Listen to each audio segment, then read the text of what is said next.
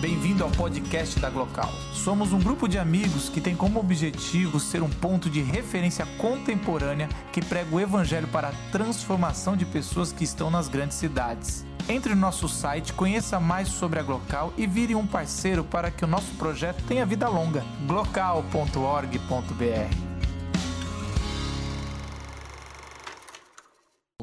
Meu nome é Daniel, o Lucas já falou um pouquinho. Vamos lá, sobre Paulo Freire. E conhecereis a verdade, e a verdade vos libertará. Essas palavras foram ditas por Cristo e estão presentes no livro de João, capítulo 8, versículo 32.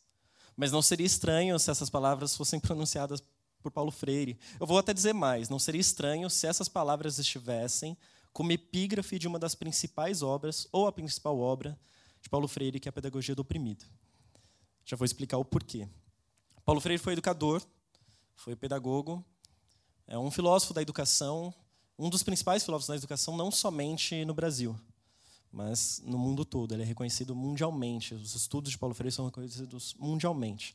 Ele nasceu em 21, em Recife, formou-se em direito, não exerceu a carreira, foi para o magistério. Em 64 foi perseguido pela ditadura militar, passou é, 70 dias preso, buscou exílio no Chile.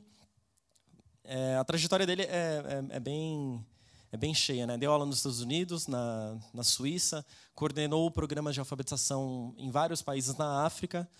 No currículo de Freire constam vários prêmios, 28, 28 doutorados honoris causa, só pela editora Paz e Terra, 28 livros. Um, desses livros, acho que 20. Acho, desses livros. Esses livros foram traduzidos para mais de 20 idiomas. É, é uma trajetória bem, bem importante para o ramo da educação e faleceu em 97, vítima de um, de um infarte. Paulo Freire é muito conhecido, muito citado, né? muito, muito, é, muito falado no meio da educação. Só que eu sempre sinto que a sua obra não é tão aprofundada. De um lado, né, existem pessoas que acreditam que Paulo Freire era um terrorista disfarçado que, como não conseguia armar a população com armas mesmo, fazia uma doutrinação ideológica para que rebeldes um dia conseguissem pegar em armas e transformar isso daqui numa Venezuela comunista. Né? Tem gente que acredita realmente nisso, mas a gente não vai focar tanto nesse ponto porque a gente está levando a sério aqui, senão a gente faria stand-up. Né? Do outro lado, né, que é um lado mais consciente, né, eles vão ter uma visão de Paulo Freire é, por conta de um, um método é, de alfabetização que ele criou é, que ele desenvolveu em 1963 em Angicos, uma cidade do Rio Grande do Norte. Ele chefiou um programa de alfabetização que rompia com os padrões da época, de uma época em que 40% da população adulta era analfabeta. O objetivo era alfabetizar é, agricultores, é, cortadores de cana em 40, em 40 horas aula ao longo de 45 dias. Né, de 380 pessoas é, que estavam presentes nessa turma, 300 se formaram. Então, é, é, é, um, é um feito muito grande, né? alfabetizar em 40 horas. Grande parte das pessoas conhecem isso de Paulo Freire, mas ainda sinto que, ao citarem Paulo Freire, parece que associam né, o seu nome como se fosse uma grande campanha imediatista de alfabetização, igual fazem, sei lá, com, os, com aqueles programas da Polishop, né? Emagreça em sete dias, crie músculo em uma semana, Casa limpa em 25 minutos. Aprenda a ler e a escrever com o método Paulo Freire, Max Pro Special, sei lá o quê. Não, Paulo Freire, ele foi um educador comprometido com a vida. Ele pensava, ele não pensava ideias, ele pensava a existência. Se no método tradicional a sonoridade das palavras era o mais importante, para Freire o mais importante é a força transformadora das palavras. Né? Então, no método tradicional, o som é o norte para alfabetizar. A pata, nada. A vovó viu a uva. O boi, baba. Assim que o método tradicional vai trabalhar. Já no método freiriano, a alfabetização ela parte da existência da vida das pessoas, da, da, da vivência. Então, um pedreiro ele começaria a aprender, por exemplo, é, com as palavras tijolo e cimento. Um cortador de cana, um agricultor, ele começaria a aprender pelas palavras cana, enxada, terra, colheita, para depois formar outras palavras. Só que isso ainda não é um método, não é somente um método super eficaz de, de alfabetização. No, no método de Paulo Freire, existe uma questão política e ideológica por trás. Uh, ao ensinar, por exemplo, as palavras tijolo e cimento para uma pessoa que trabalha numa, numa construção, existem uma série de diálogos que podem ser feitos. Por exemplo, você trabalha na construção de casas? Você tem casa própria? Por quê? É a partir daí que o método Proferi começa a inovar de verdade. Porque ele inventa uma técnica pedagógica em que alfabetizar significa conscientizar. E a pessoa que é alfabetizada, ela é motivada não somente a compor e recompor palavras, ela é motivada a escrever também o seu pensamento. E essa concepção não está tão distante do Gênesis, por exemplo, no qual a palavra que cria, a palavra de Deus que cria um universo. Freire conta que num dos círculos de cultura, um educador perguntou para um camponês o seguinte: se nós aqui no mundo, se os humanos morressem, ficassem apenas os rios, as árvores, os pássaros, os mares, isto aqui ainda seria mundo? Seria. O camponês respondeu o seguinte: Não, não seria mundo, porque faltaria alguém para dizer: Isto é mundo. Para Sartre, por exemplo, a, a consciência e mundo se dão ao mesmo tempo. Para Marx e Engels, a língua é tão antiga quanto a consciência, e a língua é justamente a consciência no seu estado real e prático. Para Bakhtin, por exemplo, ah, uma comunicação, as ideias só são expressas somente por meio de uma comunicação. Todos esses filósofos concordariam com esse camponês. Inclusive, camponês educado no método de Paulo Freire. Então, a palavra humana, nessa perspectiva filosófica, a palavra humana, ela imita a palavra divina, ela é criadora. Então, em Paulo Freire, antes do aluno partir de poucas palavras para gerar o seu universo vocabular, ele se conscientiza do poder criador das palavras, porque essas palavras vão gerar o seu próprio mundo. Então, esse aluno deixa de ser aquele aluno que repete e copia para se tornar autor barra criador da, dessas palavras. Então, a sua vida passa de ser somente biologia para ser biografia. E o crescimento desse aluno não é visto, por exemplo, como um vegetal que cresce espontaneamente. Esse aluno, ele cria consciência de si, cria consciência do mundo, cria consciência do outro. E a pedagogia, nesse sentido, se transforma em antropologia, porque ela lida com a formação de um sujeito histórico que tem voz. E essa é a perspectiva política e cultural em Paulo Freire. E é por conta disso que muitos falam, né? O próprio Freire traz isso, né? Que a educação que, que ele traz, a pedagogia que ele traz é uma é chamada de libertadora, porque ela faz da opressão um objeto de reflexão de uma pessoa oprimida. Alguns até negam, né, que existe esse confronto, essa luta de classes, mas basta a gente pegar o, como exemplo a história da colonização de qualquer país do mundo e como a, as línguas, né, a linguagem foi usada também como um instrumento de dominação. Quer ver um exemplo? Roma. Por que, que na época da descobrimento, bem entre aspas, de novos povos, o latim foi imposto como língua oficial, como língua obrigatória? No Brasil também, o português foi, é, foi estipulado como língua oficial para substituir a língua geral, que era muito mais falada do que o português na época do Brasil colônia.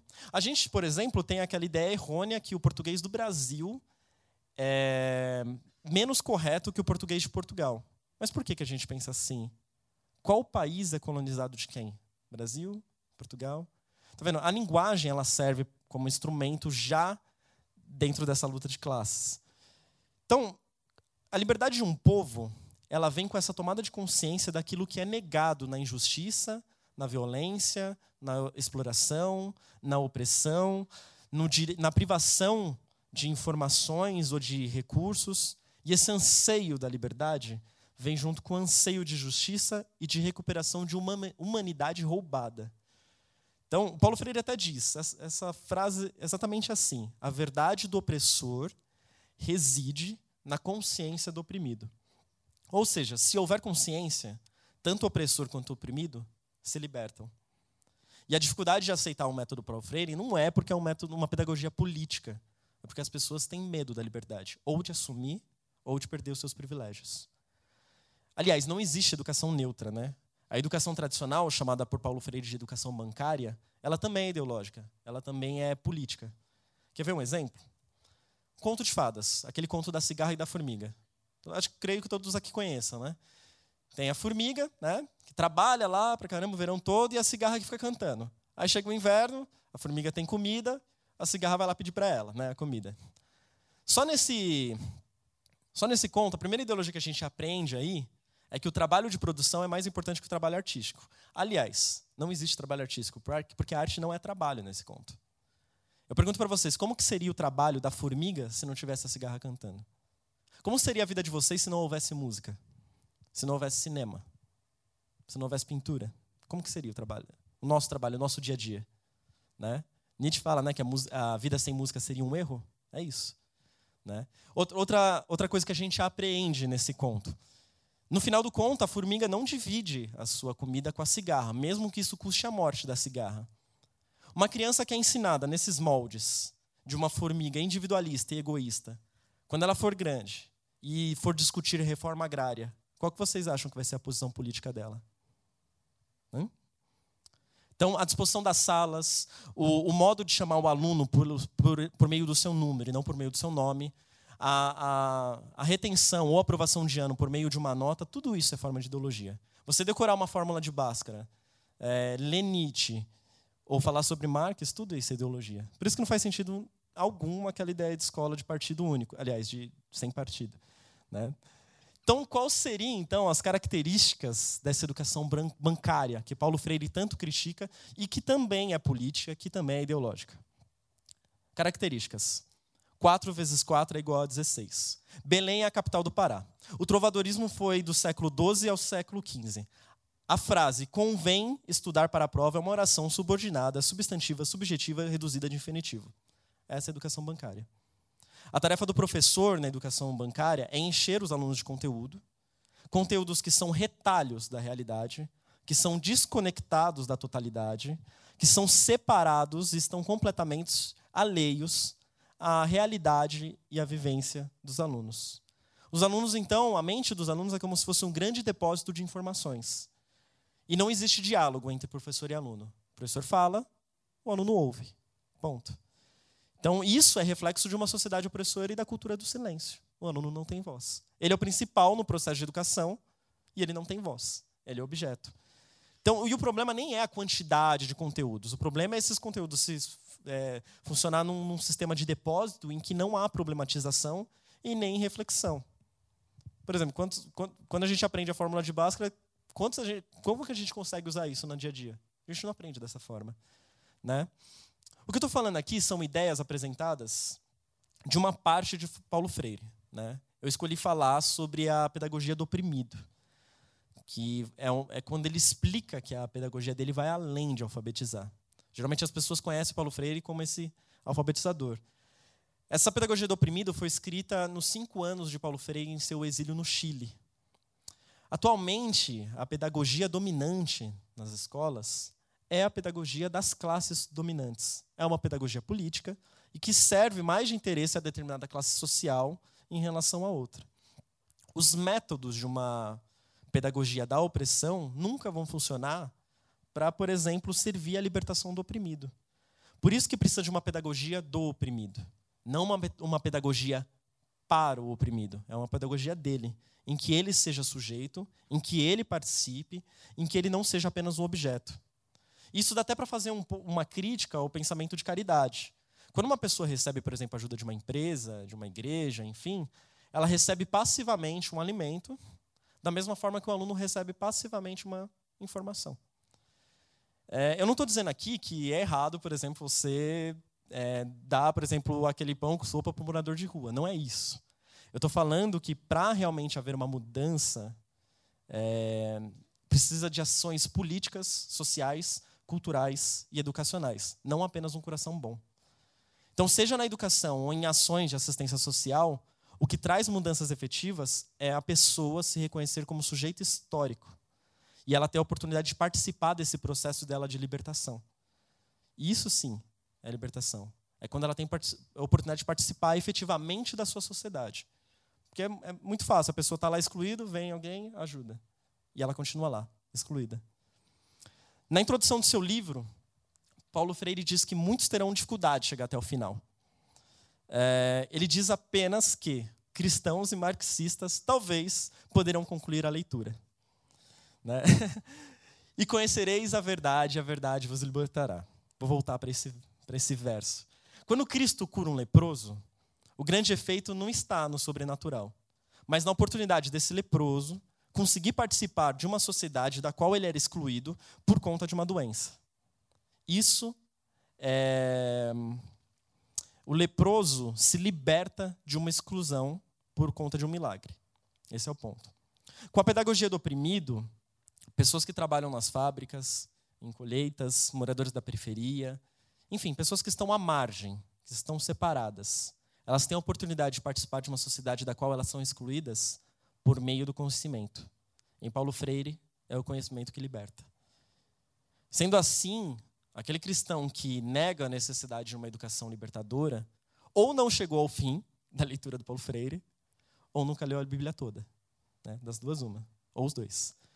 Eu arrisco ainda dizer que se o método Paulo Freire fosse um pouquinho usado nas escolas dominicais, a gente não veria tantos cristãos aí que estudaram a Bíblia aos domingos por décadas e chega na vida adulta, não sabe o que o livro, que é base da sua fé, quer dizer.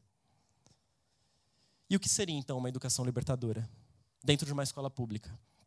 Eu vou citar como exemplo um projeto que eu desenvolvi entre 2013 e 2016 numa escola pública situada na região de Itaquera, zona leste de São Paulo, bairro de periferia. O projeto se chamava Arte e Intervenção Social e tinha como objetivo formar jovens escritores e jovens autores. É, o projeto resultou em, du em, duas publicações feitas pelos alunos, né, dois livros que estão aqui, é, chamados Entre Versos Controversos. Esse é o volume 1, esse é o volume 2.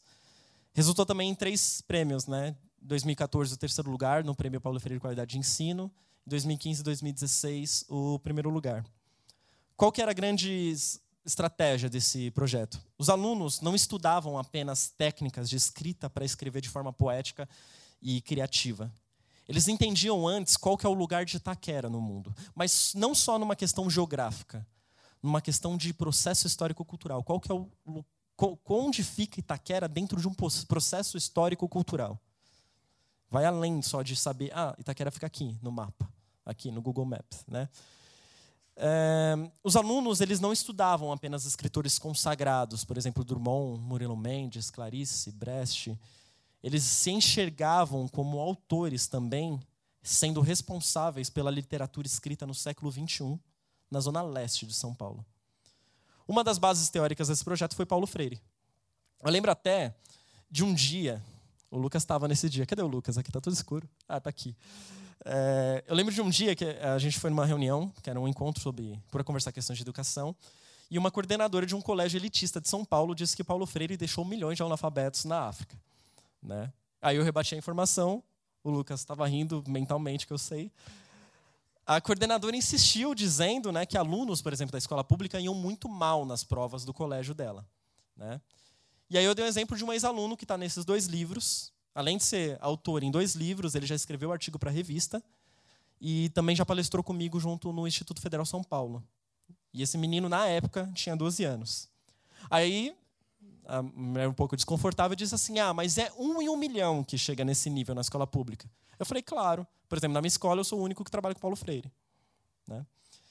Quando questionam Paulo Freire, dizendo que essa ideia de liberdade traria desordem à libertinagem, eu posso garantir que os alunos que estão dentro desses livros aqui são uns amores. Ninguém pegou em armas, ninguém é rebelde, ninguém xinga ninguém lá na escola. Tem os seus problemas? Tem. Mas a educação libertadora não tem nada a ver com libertinagem.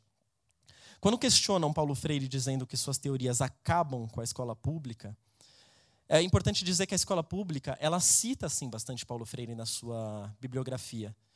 Porém, na prática, a gente tem o quê?